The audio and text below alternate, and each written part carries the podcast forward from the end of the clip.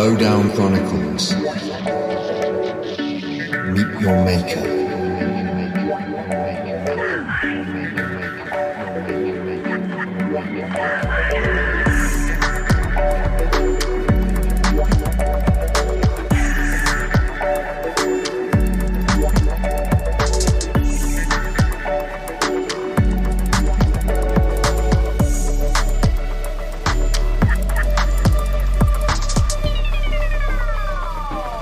Well, hello, podcast geeks. Welcome to, to a new episode of Lowdown Magazine's very own program, The Lowdown Chronicles, Media Maker.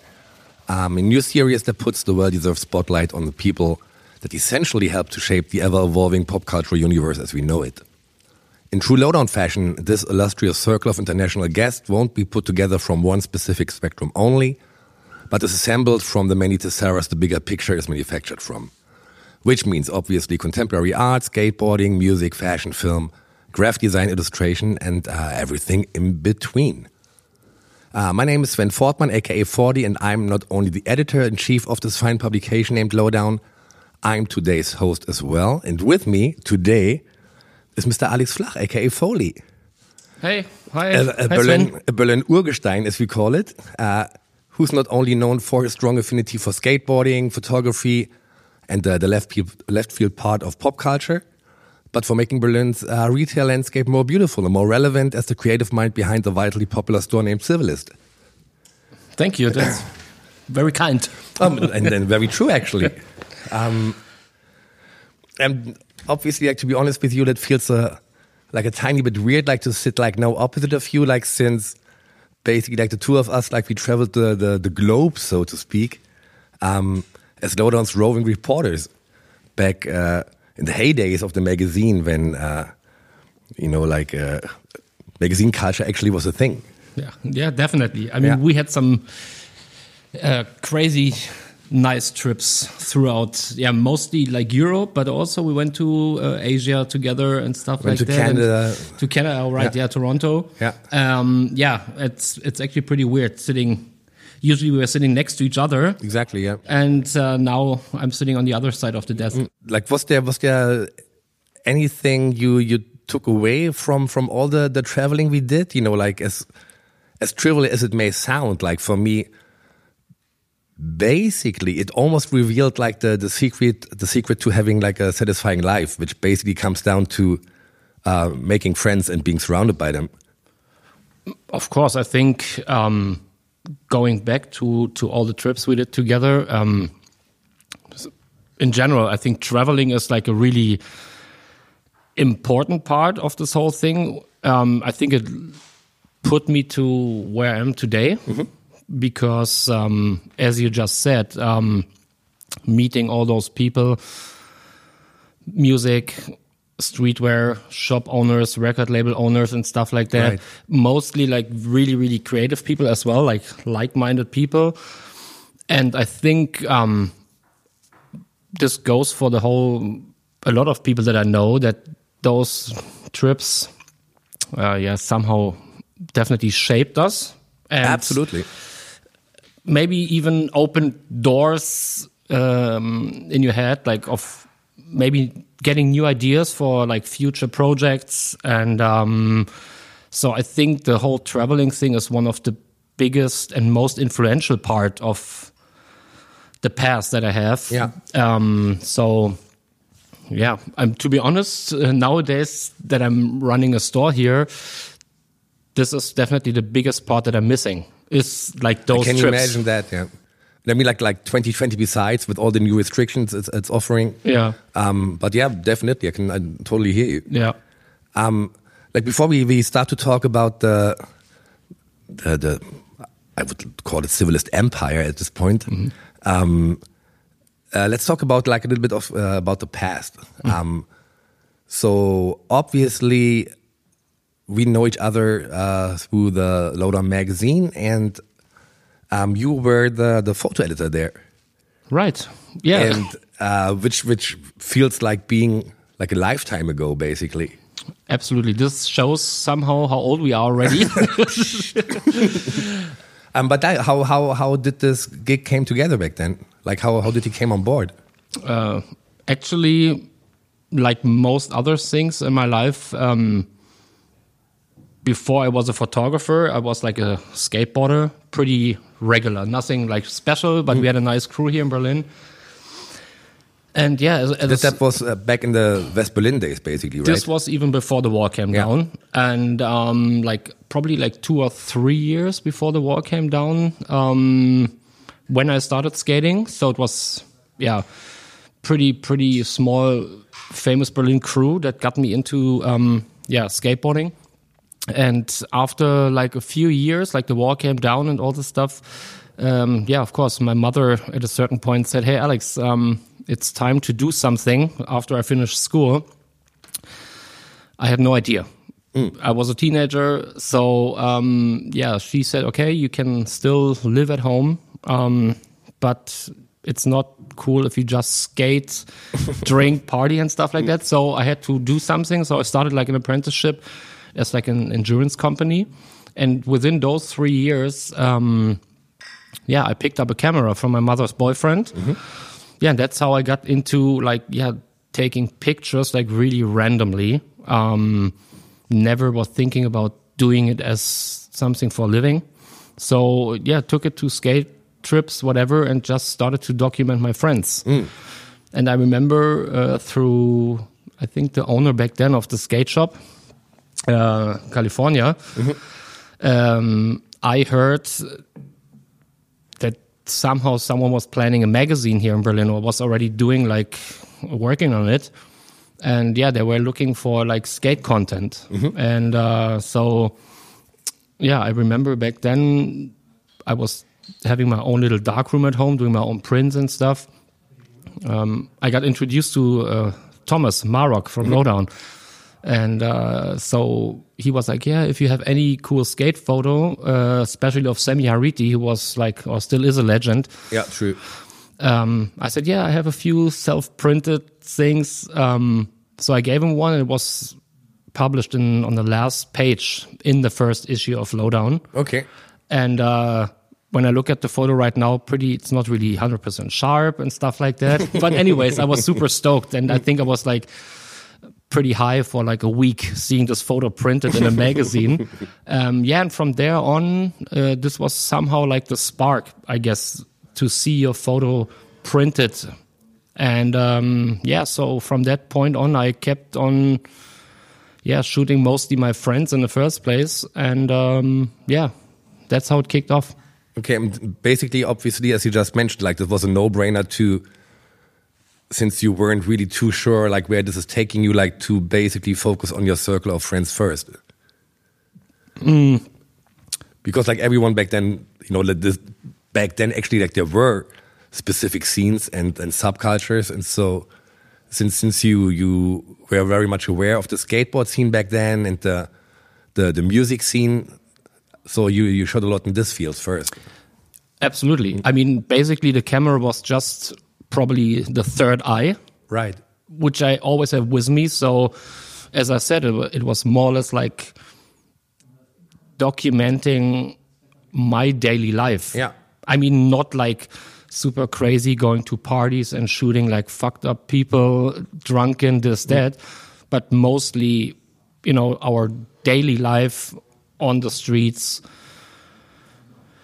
smoking weed, whatever, drinking. Um, so yeah, basically, it was more or less a documentary of my own life, and um, which yeah somehow then because of a few guys in the group was like there was a higher interest in certain people that I shot. So yeah, I was lucky to spend yeah time with this crew. Um, because I was the one who had photos of the Yeah. crew. So do, you do you still have these photos, or do do you just have access to the ones which got printed? Um, I have them. Uh, they're all, of course, on film. So they're like basically in boxes and folders. Um, I would love to go through them because there's probably 90% of the photos that I've never seen like printed. Right. Because we always printed or scanned the photos that we used for a magazine or a flyer or whatever. So there's probably so many photos I've never seen in like big. So hopefully, uh, I'll find some time one day like to to go through those photos because even the ones that we use for the magazine is kind of hard nowadays because they're like back then you burned photos on a CD. And yeah, yeah. Or or you, you try to save them on a on a side quest or something. Yeah. Exactly. Yeah. So most of my old photos from the early days uh, with Lowdown, they're like on CDs. I have them at home, but I don't know where to put this fucking CDs because my my computer has no CD slot anymore. Yeah. Um, yeah, but it's actually something I really like about the whole photography thing on film. As I said before, there is so much footage that I've never seen that maybe one day when I find the time, you know, and pick out certain folders of our trips to the UK Yeah. with all those musicians or skate trips and um, yeah, print some of them. It would be awesome. Mm-hmm. Yeah. So I guess like there, there will be like a, like a surprise or two waiting for you. Um, I'm hundred percent Yeah. sure. You know, like especially like now after all these years, because when I look back when when Lowdown started and I got into photography, this is like yeah, it's fucking 25 years nearly ago. Yeah, yeah. So those photos, they're like, I hope they're still in shape because it's like a material that like, you know, works. So maybe the negatives Yeah. and the slides after years and years, you know. So, um, yeah, but there's definitely a few surprises, probably lots of things that I forgot. You know, maybe Yeah, yeah, even photos that I shot of you while we sleeping in this tower in London somewhere. In the know? FX Twin Towers. yeah. Exactly, yeah. And you know, like what what you just told, like you you know, like after you finished school, like you weren't too sure, like which direction you should head, and then so you started to to give it a try at this insurance company and stuff, and then um, basically uh, discovered photography as a hobby. Like was when when your mom back then, like when she realized like that you're spending more and more time with the camera instead of like focusing on on the job, so to speak. Like, uh, can you imagine? Like, she wasn't necessarily happy, right? Like, was she like, "Oh, dude, like, like this is just a loose cannon. Like, he's doing whatever he wants to." Mm, Actually, I have to say, my mother. Um, I grew up with my mother. Um, my parents got separated. Um, it was all fine, but I stayed with my mother when I was when they were separating. And she was, to be honest, always like really supporting what I was doing, because I think she maybe saw maybe a sparkle in the eyes when I was doing photography Okay. instead of going to a fucking desk at an insurance company. And um, I mean, for her, she was always backing me 100%. It was more or less my dad, um, who was always like, as you just said, like, okay, you did these three years at this insurance company. And so this is something you hold a paper in your hand after those three years that Yeah. you made this, you know, so you can work at an insurance company or whatever. And um, my father was always the one who said, like, "Oh, come on, Alex! Like those photos, like no one cares. You can't make a living with with taking pictures." And um, my mother was like always hundred percent like supporting this, um, because I was living with her. So like she had a way better access to my life than my father had. Um, she knew all the the skateboarders like Sammy because we always used to hang out at my apartment or at my house with Yeah, my remember, mother. yeah. Um, so she was like really supporting it and was always asking like, "Hey, show me." And you know, when when it got printed in a magazine, she totally understood that. Yeah, I was sticking to the camera instead of like going with a table, like office job, nine to five kind of thing. And so she also really supported that after those three years at this insurance company. Um, I finished that and I left Berlin for like six months. Right. Uh, with uh, Schism. Ah, the US trip, right? Yeah, the US trip where we bought like a camper van and I bought some camera equipment back then in New York, um, like a fisheye for my camera. Yeah. And um, so even that she was supporting. I saved some money, but of course she helped me out because six months in the US, um, you know, even if you live in a camper van, costs some money. Yeah.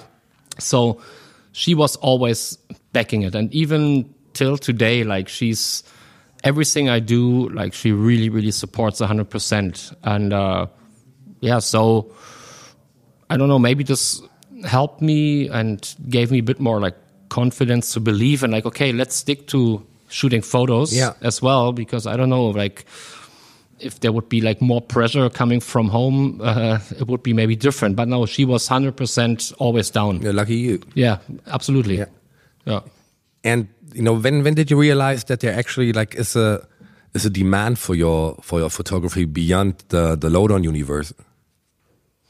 Um, because like it, didn't take too long. Like when all of a sudden like you started to shoot like campaigns like for for certain brands or um really like try to to get your mindset in this direction of like hey man like I have like this pile of really cool stuff like which I shot over the last years maybe I should really think toward like releasing it like through a book maybe or I mean, basically, I think back then, Lowdown magazine was the best platform to have. Because, uh, like back in the days, there wasn't anything like that. that's true. A- As a print medium, definitely not like in, in Europe, maybe in the US, and there was maybe in the US where some influence came from, but so I think for like certain brands that advertised in the magazine, um, they were seeing like, oh, this magazine is doing some really good shit here, like in all different directions, like music, skate, streetwear, whatever, fashion. Um, basically they're showing showing this kind of like pop cultural universe like besides the mainstream right Exactly. And I think through that, um, they kind of were interested also in all these aspects. Hey, the photographer that works in this industry somehow, ah, we would like to work with him as well. The same goes probably for like graphic designers that did shit back then. Um, so because they were advertising in the magazine, they were like, okay, whatever, Carhartt, for instance, like, hey man, we have a little skate team as well. Um, do you want to shoot some photos or Vans? yeah So I would say, like, of course, it was my photos, but the platform itself, like the magazine, was more or less like somehow today would say as an agency, because I guess ninety five percent of all agencies in Germany or in Europe had Lowdown magazine laying around in their office somewhere because it was, um, yeah, like it- very influential. Was it like then. a definitely a point of reference Absolutely. And I think this opened quite a few doors. And I think like after this whole like mostly skateboarding stuff that I shot, um, there were also yeah requests coming in from magazine like because we are a group of friends as well. Like hey there is a dj here there is a band there there is a musician whatever. You want to shoot him? And like going to a hotel have 10 minutes with whoever lemmy from motorhead or this Yeah. or that. And uh, yeah this was like another good yeah sidestep from like a skate photographer for a magazine that isn't only skateboarding that has all aspects in. So i get yeah. the chance to shoot people that i really really like and that's when we both traveled a lot That's together um, shooting like musicians and uh, djs and stuff like that that i was really interested in as well. Um, so this was also another way of documenting somehow my life as well because when we went to to London and to shoot bands like Thous Mm. from Mo' Wax back in the days, I really liked the band a lot. So it was great to shoot them um, because I was listening to them. Yeah. and I think it's seeing other photographers like were that were shooting mostly skate or for skate magazines. They somehow were always only connected to the skate world while I had the chance through the magazine even to start some streetwear shoots. I was never like doing this before, but like, okay, if, you know, I can shoot skateboarders hanging out at a curb, I can, you know, give them some clothing and shoot them and hmm. make it like a streetwear shoot or whatever you want to call it. Yeah. So, yeah, I think the the magazine was really paving the way in most, lot of the di- directions for my personal I mean, like the, the the big advantage we had back then that we we never really had to to to do something which we were not into. So everything like we we did back then like came from this kind of fanboy perspective, which obviously makes it a lot easier to, you know, address people and hang out with them, you know, at their studio, in their art space, in the pub or whatever. So Yeah. this this definitely helped a lot. Yeah.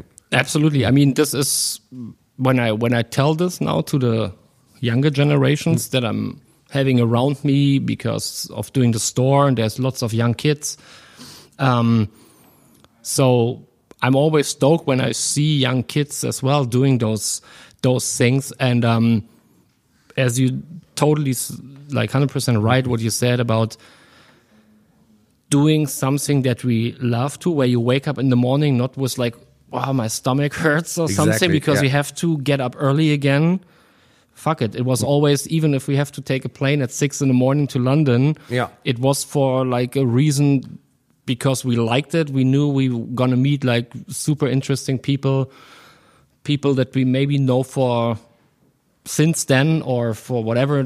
That's, you that's, know, that's so- the beauty of it, you know, like with, obviously like not with each and every one, um, but with a lot of the people we, we met back then, like during let's say like these 10 years, um, um, I'm still having contact with them and we're still basically like checking like how are you're doing, how 2020 sucks, right? Like how you're holding on, these kind of things. And It's yeah. it's it's it's actually pretty pretty crazy sometimes because it's not only limited to like the small circle of whatever like Berlin or Germany. It's like a global kind of thing. Exactly. Because I remember when we went to London, we met people like Gareth and Yeah. those those people, and um, so that's going back to like the early questions. Um, that's why this whole thing was like so like interesting and shaped our lives because of all those people that we met um we are where we are right now because Yeah. you know it's like Exactly that's true. why you're sitting here and why I'm sitting here right now um so yeah it's it's it's really great and there's like even with some people like a long long way looking back already on a long history Yeah. even if you just see them maybe once a year you know or maybe just via email or on the phone um but there's already like a quite long history with certain people that we met like 20 years ago Yeah. Yeah, yeah, very true. And before um, we talk about like uh, how you got involved with Civilist and stuff, I remember like at this one time, like nothing dramatic happened, but you, you became like a little sick and tired of doing these kind of things like for the magazine and doing the photos and stuff. And I remember before the civilist idea was actually like popping up, like you already dipped a toe in, in, in retail water, so to speak, like at Nürnberger Straße, like at Hikmet store, right? That's right. That's actually kind of funny because now, looking back at mm. it, um, it's it feels kind of weird to be honest, uh, seeing myself in Nürnberger Straße at Soulbox at Yeah. Soulbox. Um, I mean the to make it short. I mean the connection was back then was the Nike SB thing, and um, you know it's like I was shooting photos for Nike SB um, for, with the German team, and I know Hikmet, or I, yeah, I know him since probably eighty eight or something, like re or eighty seven. Um, went to the same school, um, and of course I heard of Soulbox. This was already like That was unavoidable. yeah, absolutely. And um, because of my work for Nike SB as a as a local photographer for certain ads or skate tours, um, yeah, um, I was like, okay, there is no shop really besides like having a big shop like Titus, um, but that's not where Nike really wanted to go. And yeah, as you said, I was a bit tired of shooting photos and all this stuff and uh, needed something new. And actually, I don't really know 100% how the final meeting with Hikmet came together. But all of a sudden, I saw myself like pitching him the idea of, course, hey, let's do a little skate shop in your thing because you could only get Nike SB when you wear a skate account. So, um, we I had this little extra room in Soulbox, and uh, of course we needed to sell like a few boards. So we had girl skateboards because I know some people from from girl like Rick Howard and those people. We had already fucking awesome back then. That that's the thing. I remember like the the first fucking awesome tee I ever bought actually like in Germany, which, which felt back in the days like felt like surreal almost, like was at at Soulbox. Yeah, yeah. yeah so because I uh, yeah had the contact to Dill, um, so we got it, and of course there was no other shop I think even in in Germany mm. selling this. But since I had the personal connection, we got a few all over print T-shirts, jackets, and stuff like that, and also the Nike SB thing. Anyways, going back we had a little skate corner at Soulbox, but since skateboarding back then wasn't that big as it is today, mm. I was more or less still working in a in a sneaker shop. Yeah. So 85% of the day I had to deal with sneaker people because Soulbox was like a huge destination yeah, for yeah, that. Definitely. So after I think I was there probably for eight, nine months. And um, then for me, this little retail experience was over because of the same reasons as we were talking before, because I had to deal with things I wasn't really into.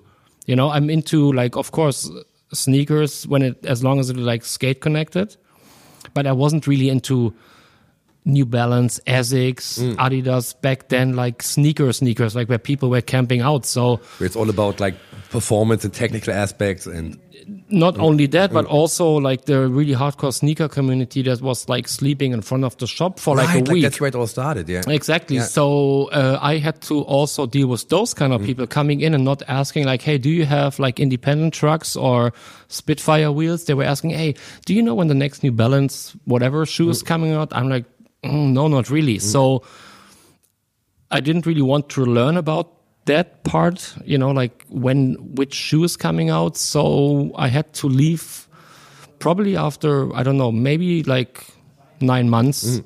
I left because it was a nice experience, but not in my own environment because it was too much sneaker and not like skate enough. Mm, so, right. but it was still it was interesting to look over like Hikmet shoulders, you know, dealing yeah, dealing yeah. with sneaker releases where people like lining up and sleeping in front of the shop for like five days. Those poor bastards. Yeah.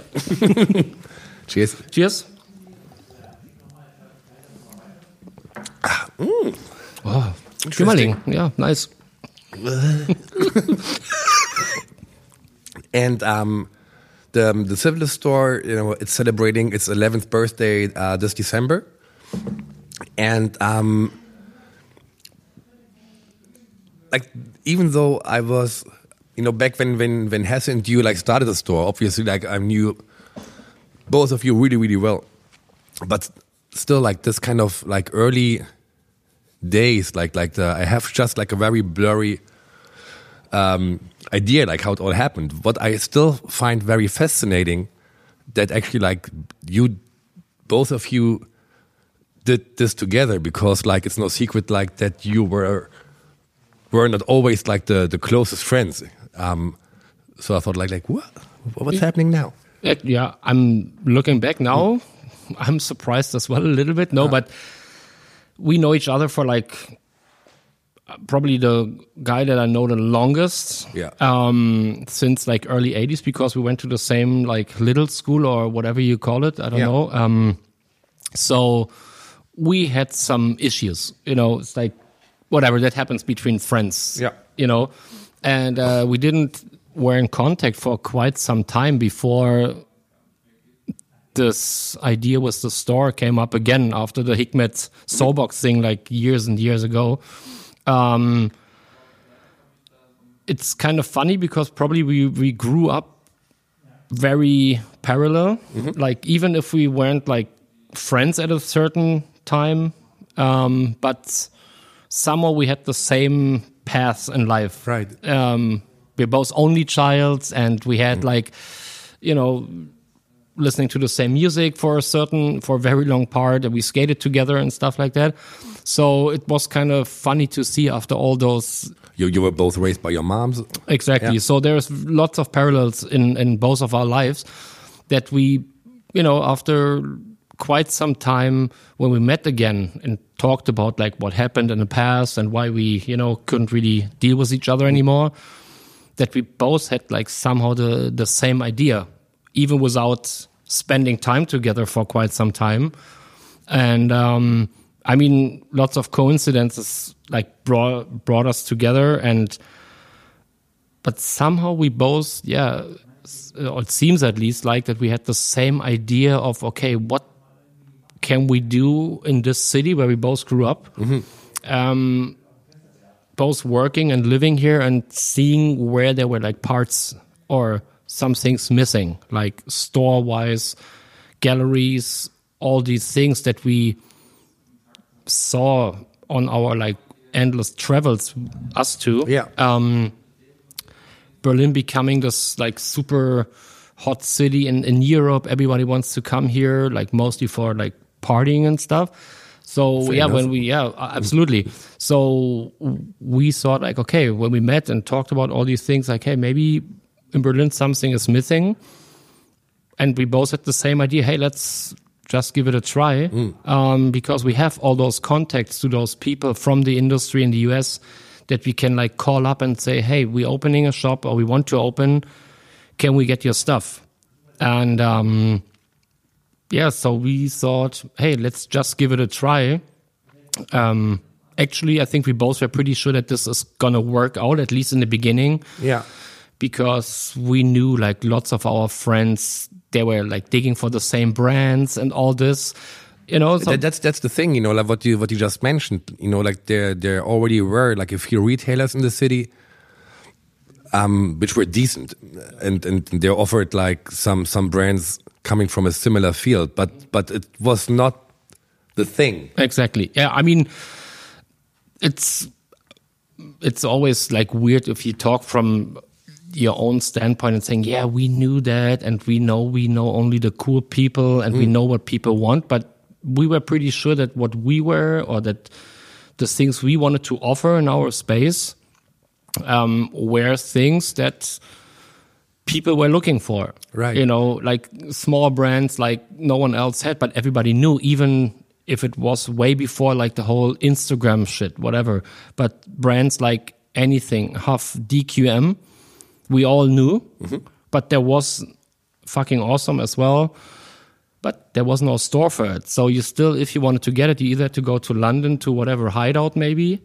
Um, or you ask a friend when he's like in New York or LA, hey, can you maybe bring me a shirt from like DQM and That's stuff that's like that's that? that's the way to think. Like you know, like we're, we're not talking about you know like the store opened in the '60s where there was no internet or whatever. Um, but you know, like when Civilist opened, obviously like there was internet, but the brand, the brands you just mentioned, for some reasons, like there never was like an online shop or something. I mean, there wasn't. I don't know. Maybe there was, but uh, even it sounds weird, like talking about the time that is like just eleven years ago. Yeah. But it feels like fucking another like hundred years ago, a century. Um, but you're totally right. So it was just eleven years ago, and um, there was some online stuff, but people rarely used it. I mean, at least from the people that I knew. Um, so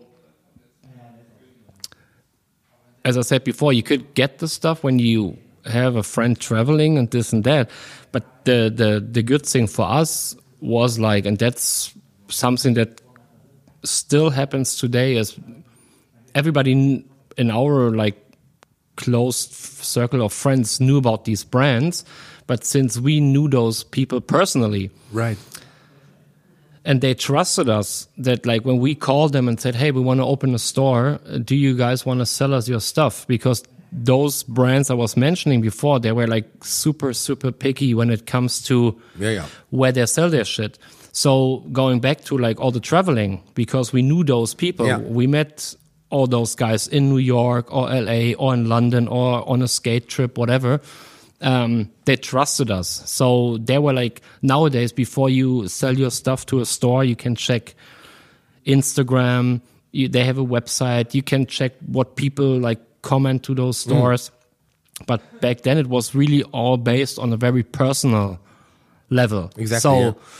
Dill never been to Berlin, or he's been once, but before, like, yeah, Foley, I know you. Of course, I trust you. If you open a shop, I think it's a, it's probably in a really good surrounding. Mm. And in the opposite, that's the same way how we choose nowadays stores where we sell our civilist stuff to. You know, it's like, you know, we want to know in which kind of environment we are. And we were super lucky back then when uh, Hess and me, when we opened the shop, that we got to know all those cool people. And uh, they were all like down from the first minute because they all knew Berlin, even if they haven't been there, but they heard about it in newspapers, magazines, and stuff.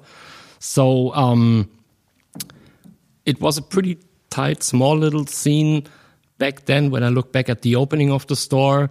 And, um, but we had like a small, fine selection of brands that no one else Yeah. carried in Germany. That's true. And can you remember the, the, the turning point when basically the whole civilist thing um, changed from really feeling like a business instead of just feeling like an opportunity? Yeah, absolutely. Um, um, pff, I mean, at, at, a, at a certain point, um, I think when Hesse and me, when we split up again, Okay. when he when he left the company, like When- when was that? At thirty first of October, two thousand fourteen. now I remember. that's, that's, I, that's very specific. no, because I, I, I, I, we posted a photo on Instagram on that day because it was Halloween. Ah, okay. And we all went out, like was Marcus, Julian, I think Peggy was there and one other guy from the store. And I think we went to a bar in Mitte, got like really drunk.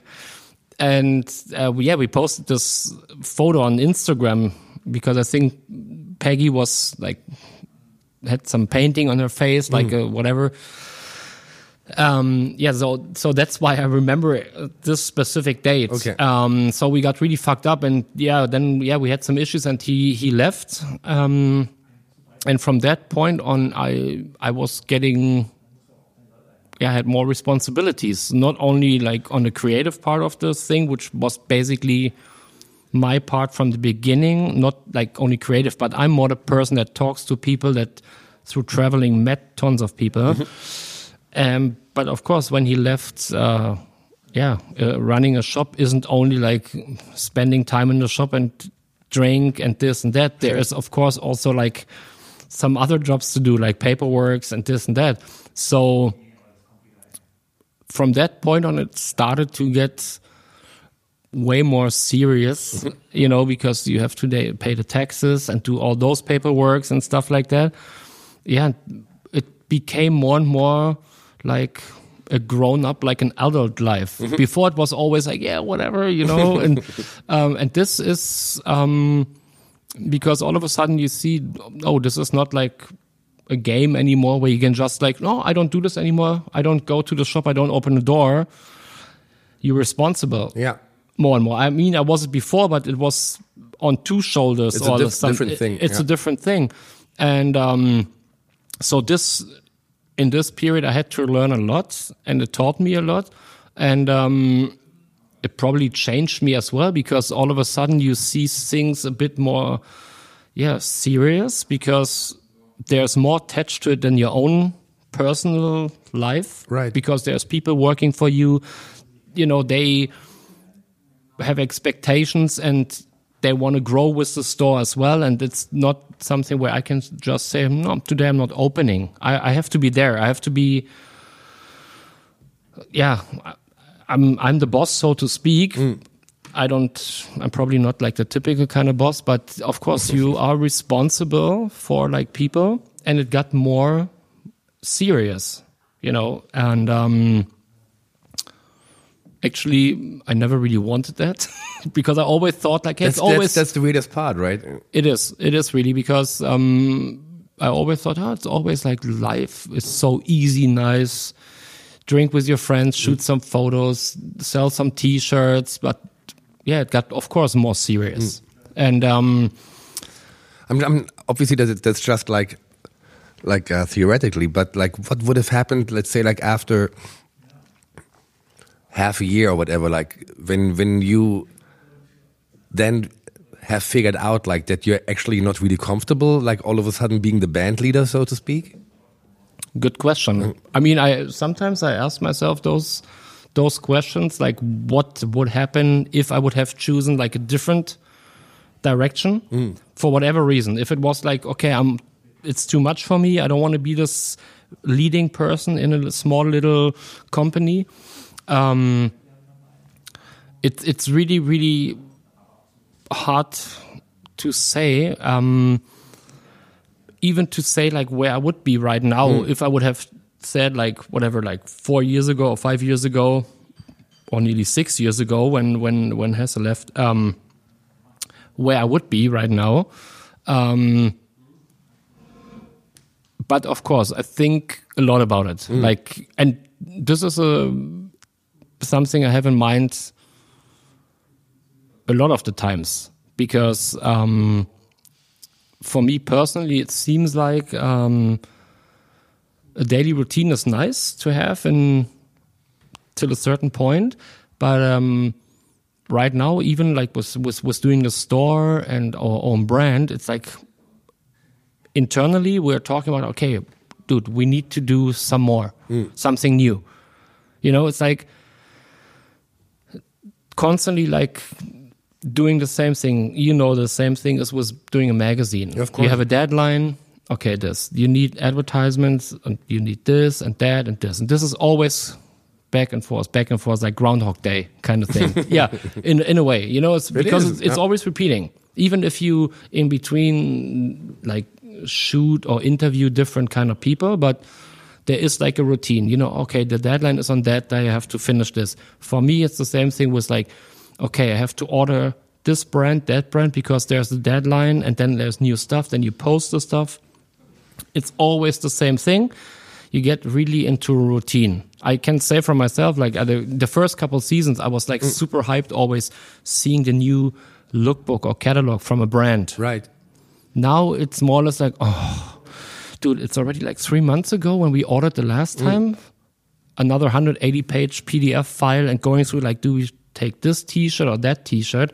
So that's why, in, in, in my case, with the store, it's really good to have younger people there Yeah. because they're really into this shit. They, I mean, I mean, like like referring to the target group you're you're about to to hit. Like obviously that's essential.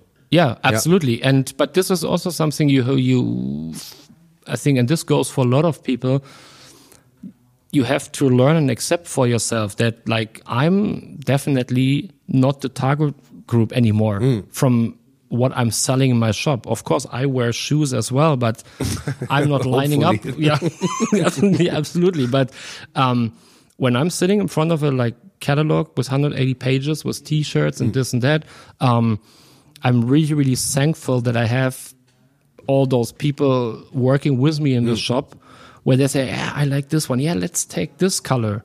I always go for the black and white color. You know, some some like the younger kids like, hey, take the whatever like beige T-shirt or mm. take the green or the red or the blue, and I'm like, yeah, okay. I mean, I'm not the one.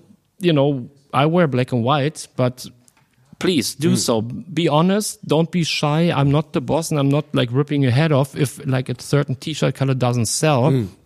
But I need this input, and I think this is for for the business we're working or I'm working with the with the shop really really important. You know, because I know shops from back in the days that haven't like you know living up and changing because there's a new generation coming. I mean, obviously, like in, in, to a certain degree, like this this kind of like evolution happens naturally, usually. Mm-hmm. But when obviously, like when there's business involved, that's a different thing. Like then you you really you you just can't let it happen that easily. Sometimes. Exactly, Yeah. but that's why I think it's really important that you surround yourself with a good group of people that you know work with you, whatever project that is. Um, because I think for some people that I that work with me and uh, at Civilist, I teach them some stuff because I'm older. But they also teach me some stuff that it's like really, really necessary sometimes to to let go. You know, when it comes to certain things in the shop because they're way more experienced what's happening right now on the streets because they're like still skating and this and that. Um, and I'm really, really lucky that I have those people around our shop that you know I can easily ask like, hey, should we order this? Because I, I'm like I wouldn't probably, but I learned from them. They're like, hey, let's let's go for this one, Yeah. and this helps me as well a lot and takes some like you know pressure of me because I want to have the shop being around for a couple more years, um, and that's why it's important. If you have like a good crew of people, and you believe in them and you trust them, so um, I mean, like that's that's the crucial point. I mean, when it comes to to to a store like Civilist, um, regardless of your age, I think, and regardless of your gender, you you feel like that you're not just entering a store. It's more like that you're entering like a like a clubhouse, basically, which is then guided in this case like like by you. yeah, um, it is. Even that sometimes it's like being the oldest in the whole crew. Uh, sometimes, yeah, pretty pretty hard because they're like half my age and they're like have the, all this energy and they want to drink this that and I'm like yeah relax chill. Um, but that's always what we wanted uh, to achieve and that, that's what we tried since day one to make this place more or less like a modern kind of a youth club um, right now because of the whole situation.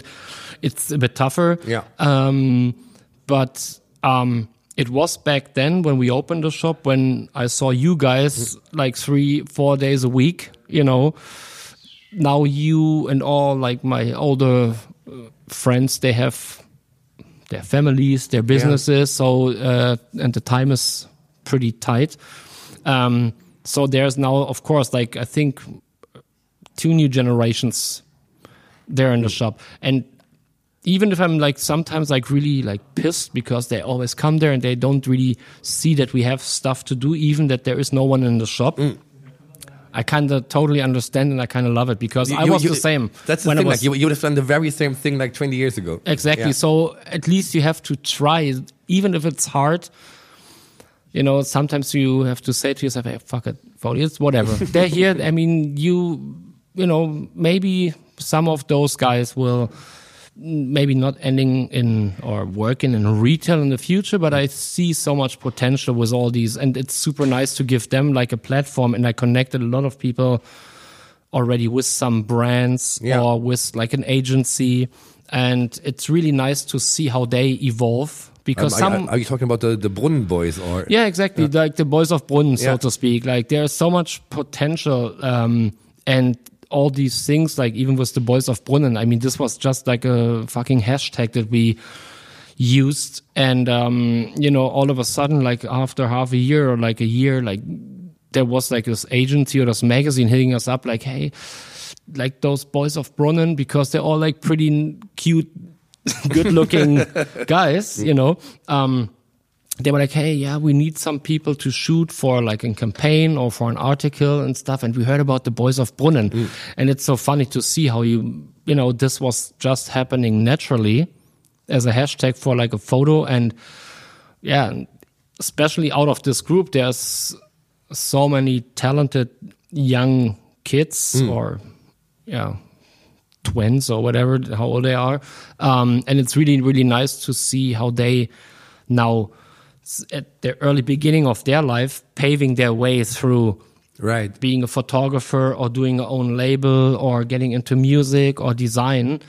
Um, and this really makes me happy. And this is something that, yeah, is really, really essential for the store. And I think this is something that separates our shop. Um, also on these days with like the whole COVID thing from lots of other shops because it's not like like a place where you just go, take this five euros, buy. It's more or less like people come there, yeah. they hang out. They hang out, they get like grip tape for free, of course, you know, and then and this is something that we always wanted to achieve. And when you look at other cities or other shops, this is actually like a pretty good concept um, because all the brands and stores that I look up to or inspired mm. by, they did the same. If it was true. back in the day when it was like the Supreme shop, Exactly, you know, yeah. like there were always people hanging out there. Unfortunately, nowadays they can't really do it anymore because it's This is over, man. it's it's over. But I remember like how it used to be when they were hanging out in front of the shop in New York and mm. stuff like that. And this was something back then when we were there. We did the same thing when we came to New York. When I was there for like six months in the US, yeah, go to the shop, talk to the people. They mm. can tell you where a nice pizza spot is and this and that. And so I think this is a pretty, pretty good concept to to do yeah. you know, working more as a club as like just a regular store. Yeah. Like when when it comes to to the Civilist in-house brand, I mean, like it already started when when Hesse was still on board. Um, what's the what's the the the vision, so to speak, like with with Civilist as a brand? And would you say like that? I was always wondering, like, like Civilist, like at this point, is like really well known internationally. Um, is it because of suddenly also put more focus on the in-house brand as well, or what? What was the what was what was the magic there? Um, yeah, that's pretty pretty interesting question. Where also like sometimes think about okay how we manage this, but I think this goes back to the question before because we were always like an open house for. All people that came to Berlin, like skateboarders from all over the world, when they came to Berlin, they came to our shop. But that's that's the thing. Like I mean, yeah. like you're not a, like a like a core store, so to speak. You know. Absolutely, but um, it's because even that we're not a core store. Of course, like in the last few years, we focused more on like hardware as well. Um, but since our background isn't skateboarding as a photographer for magazines, doing the shop for quite some time, knowing the right people, doing collaborations with like Vans Syndicate back then, with Nike SB. Um, then of course like when the whole social media thing you know like started to get bigger and bigger and like people could easily check before they came to like germany like hey or berlin where should we go um i think this goes a bit hand in hand with like we thought that we got more and more like international feedback as well because of people coming to berlin then the collaborations and of course we had so many ideas because we're selling clothing that we can like oh man we should do a t-shirt with this and that so mm. i remember back in the days when we when we started we had mostly like blank t-shirts with Yeah, nothing yeah. on it Exactly true.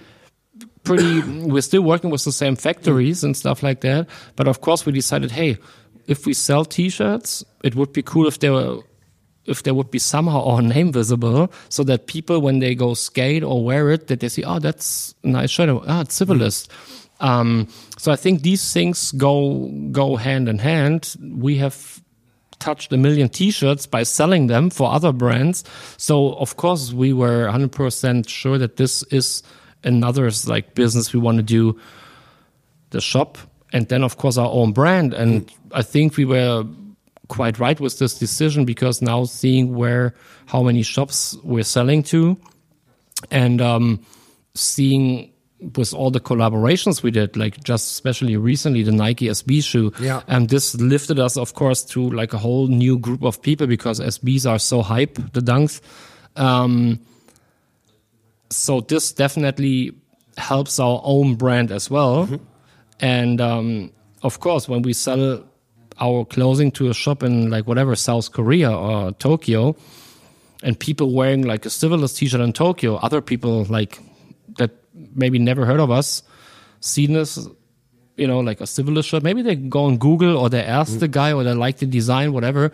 So I think these things go go hand in hand. But for us, it was hundred percent decision pro doing our own clothing mm-hmm. and also like selling it to other shops because as i said before like we know from our past how brands like supreme started. As a store selling like store t-shirts look where they are now you know? And of course it was like a no-brainer to decide like hey let's go away from like just blank t-shirts and do like designs then do a hoodie, do bags, socks, and all these things. Um, this was just like a natural thing because the shop itself was working. So we were like, okay, what else could we do? Right. Yeah. I mean, it's sometimes weird because I'm a part of Civilist, and um, sometimes I try to step away to have like a look to the shop or the, to the brand or to the label or whatever you want to call it from the outside to see like, okay, where are we standing? I mean, of course, I can somehow see and get feedback through social media because it got, this got way more easier nowadays to get direct feedback Yeah. Sure. with whatever you do. If you post a photo of a certain product or if it's your own product or whatever, um, so you get feedback right away. Um, but I think, and this is still like one of the jobs that we have to do really, really,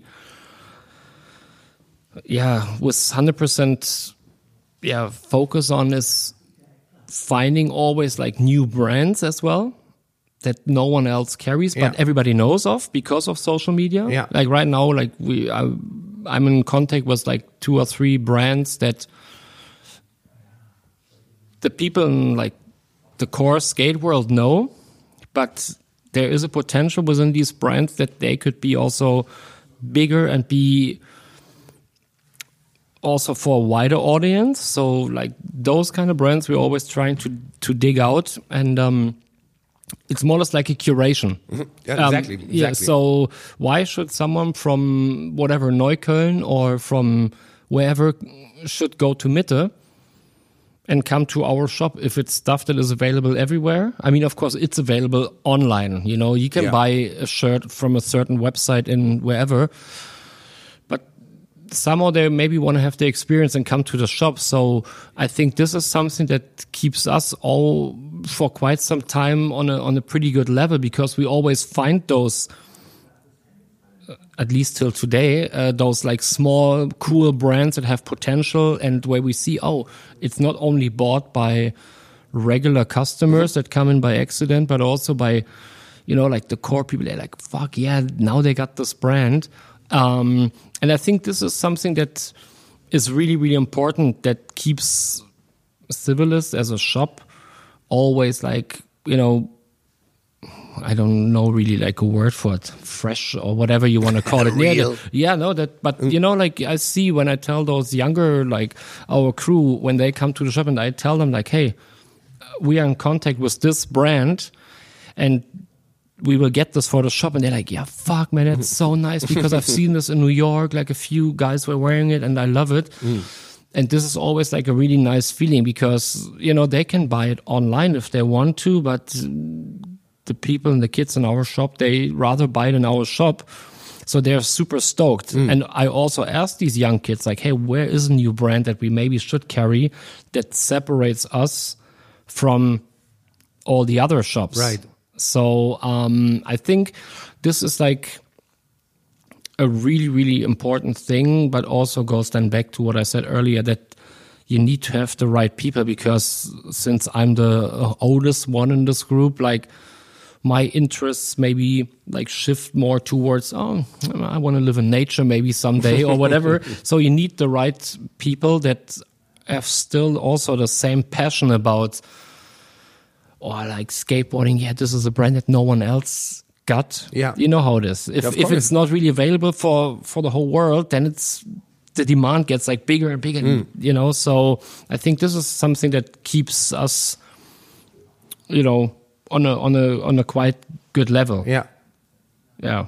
I hope so, man. Yeah, I'm, yeah, me too. It's uh, it's it's interesting because yeah, I mean, right now we're in a really crazy stage here in this on this whole planet. You know, there, and it's uh, That, that's that's the thing, you know, like what what you mentioned earlier, like that.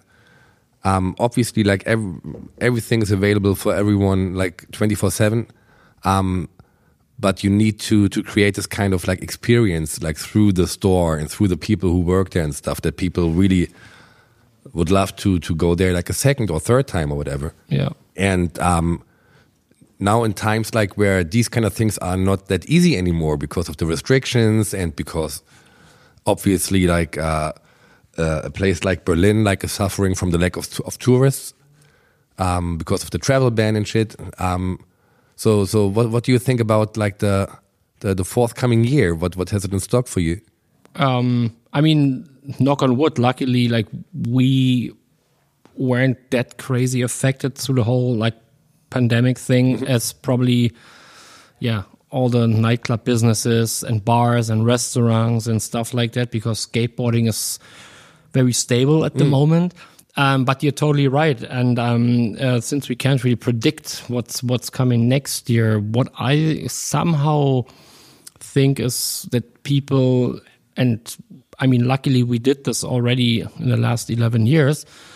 I think the local aspect gets more and more important again in the future. And this goes, you know, our shop is a hangout spot. And, you know, back in the days, of course, we did more exhibitions and showed videos and stuff like that. Um, but just in general, it's getting more and more local because who knows when we can travel again like regularly sure. when is the chance to go to to la again without wearing a mask going to a restaurant or walking down the street so i think somehow i'm very positive when it comes to our shop and oh, you're totally right like the millions of tourists they're definitely like missing and stuff like that um, still there is lots of people coming um, just for for us here um, in in Berlin, we think that it's definitely getting everything. Everything is global, you, as you said. You can buy shit twenty four seven whenever you want. If you wake up in the night, you can order a T-shirt from Tokyo or Mexico or whatever. But I think, in general, like people getting more and more back like to more local things when it comes this whole food movement about like getting more like local stuff If Yeah. it's like vegetables this that whatever um so i'm i'm i'm positive for for the next year. I can't really say what's happening. I mean for us we have lots of things coming up with the store and the brand.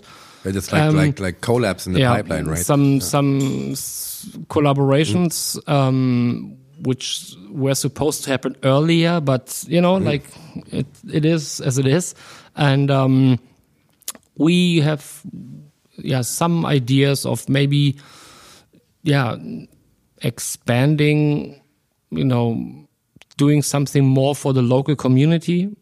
If it is like a park, Mm-hmm. a indoor skate park, or another place where they can hang out, like a modern youth club or whatsoever.